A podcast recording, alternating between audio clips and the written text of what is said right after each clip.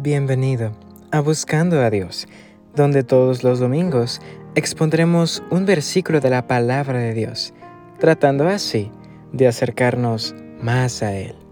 Yo soy Cristian Méndez y el título de esta pequeña reflexión es Ahora, no luego. El versículo lo podemos encontrar en 2 de Crónicas 36:15, que dice así: el Señor y Dios de sus padres no dejaba de enviarles su palabra por medio de sus mensajeros, pues amaba a su pueblo y el lugar donde habitaba. ¿Qué te parece si para comenzar buscamos a Dios en oración? Padre nuestro que estás en los cielos, santificado sea tu nombre. Señor, en esta hora queremos pedir tu dirección para estudiar tu palabra permite que podamos entender y aplicar en, nuestra vida los consejos que nos das a través de tu palabra. En el nombre de Jesús. Amén. ¿Alguna vez has tratado de convencer a alguien de algo? Tal vez intentaste convencer a un amigo o familiar de salir a algún lado o de hacer algo juntos. Cualquiera sea tu caso, muy seguramente has tratado de convencer a alguien al menos una vez. Es algo en verdad complejo, sobre todo cuando esa persona está muy decidida. Sin embargo, no es algo imposible. El versículo de hoy nos muestra precisamente eso de Dios.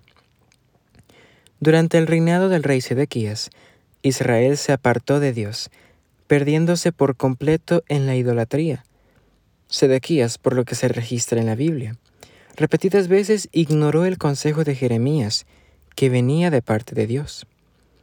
Ahora, hagamos aquí una pausa y analicemos este comportamiento.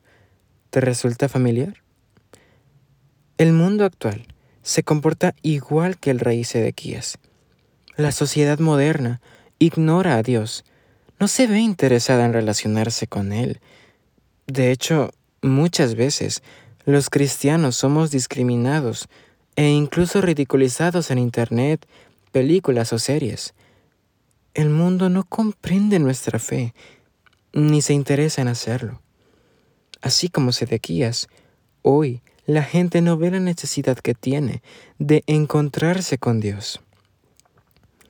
Aquí es donde entra el versículo de esta reflexión, porque a pesar de la terquedad de Sedequías, Dios no dejó de llamarlo a través de sus mensajeros en un intento para que se alejara de su mal proceder. Sin importar cuán lejos estuviera el rey, Dios buscaba mostrarle su error, aconsejarlo, así lograr en su vida un cambio, evitarle todo el mal que podría venir. Del mismo modo, Dios desea que cambiemos, nos llama hoy para ser diferentes, para que también nosotros seamos esos mensajeros que digan al mundo el error en el que está. Algo que me impresiona es cómo el amor de Dios por nosotros es tan grande que sin importar cuántos errores hayamos cometido o cuán profundo hayamos caído, sigue llamándonos, esperando con los brazos abiertos nuestro regreso. Y en la última parte del versículo 15, algo se menciona que me llena de alegría y felicidad, pues dice, pues amaba a su pueblo y el lugar donde habitaba. Qué hermosas palabras que siguen siendo verdad hoy para nosotros. Dios nos ama y desea nuestra salvación. Por eso envió a Jesús para que por su muerte y resurrección en la cruz nosotros podamos ser salvos. No obstante, hay algo más. El versículo que le sigue, Segunda de Crónicas 36, 16, aporta algo de suma importancia. Este dice de la siguiente manera. Pero ellos se burlaban de los mensajeros de Dios y de sus profetas, y menospreciaban sus palabras. Finalmente, la ira del Señor se encendió contra su pueblo, y ya no hubo remedio. Actualmente, estas palabras deben ser igual de importantes para nosotros, pues de la misma manera en que antes el pueblo se burlaba, hoy día lo siguen haciendo.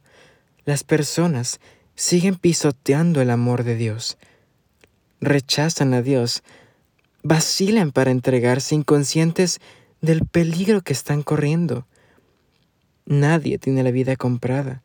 Si no aceptas a Cristo hoy, que tienes vida, que aún tienes la oportunidad, puede ser que luego será muy tarde.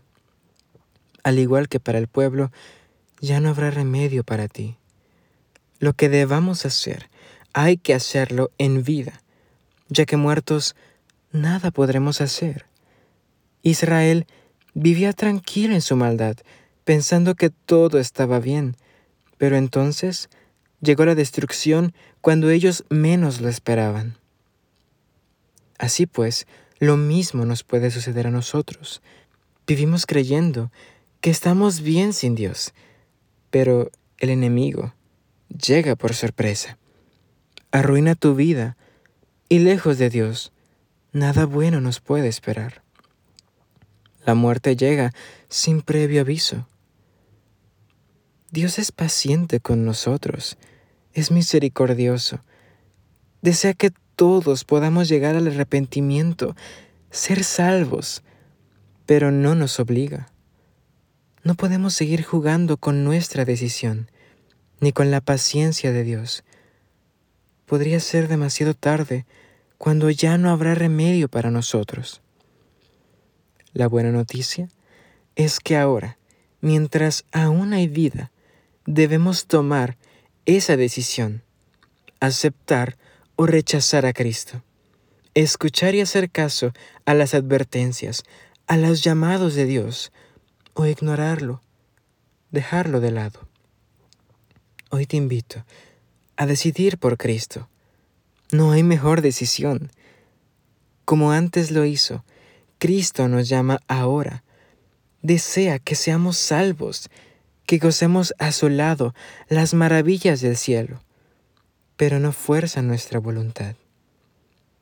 Entonces, ahora que sabes esto, ¿cuál es tu decisión?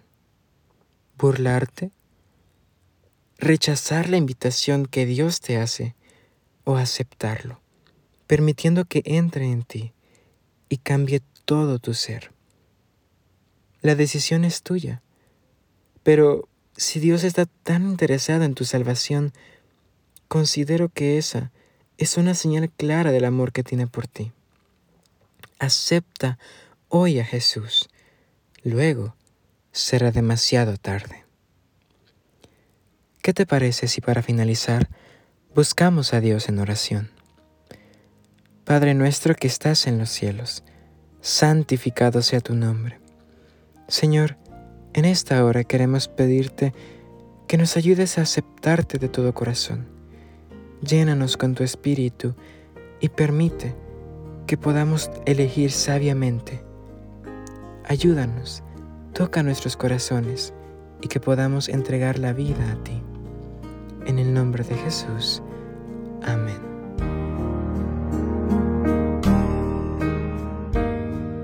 Gracias por haberme acompañado en esta ocasión. Espero que esta pequeña reflexión haya podido ser de bendición para ti. Te invito a que no te pierdas la próxima reflexión el próximo domingo. Pásate también por mi Instagram, arroba buscando.a.dios barra baja, donde comparto pequeñas cápsulas que espero sean de tu agrado, pero sobre todo que sean de bendición para tu vida. Nos vemos hasta el próximo domingo.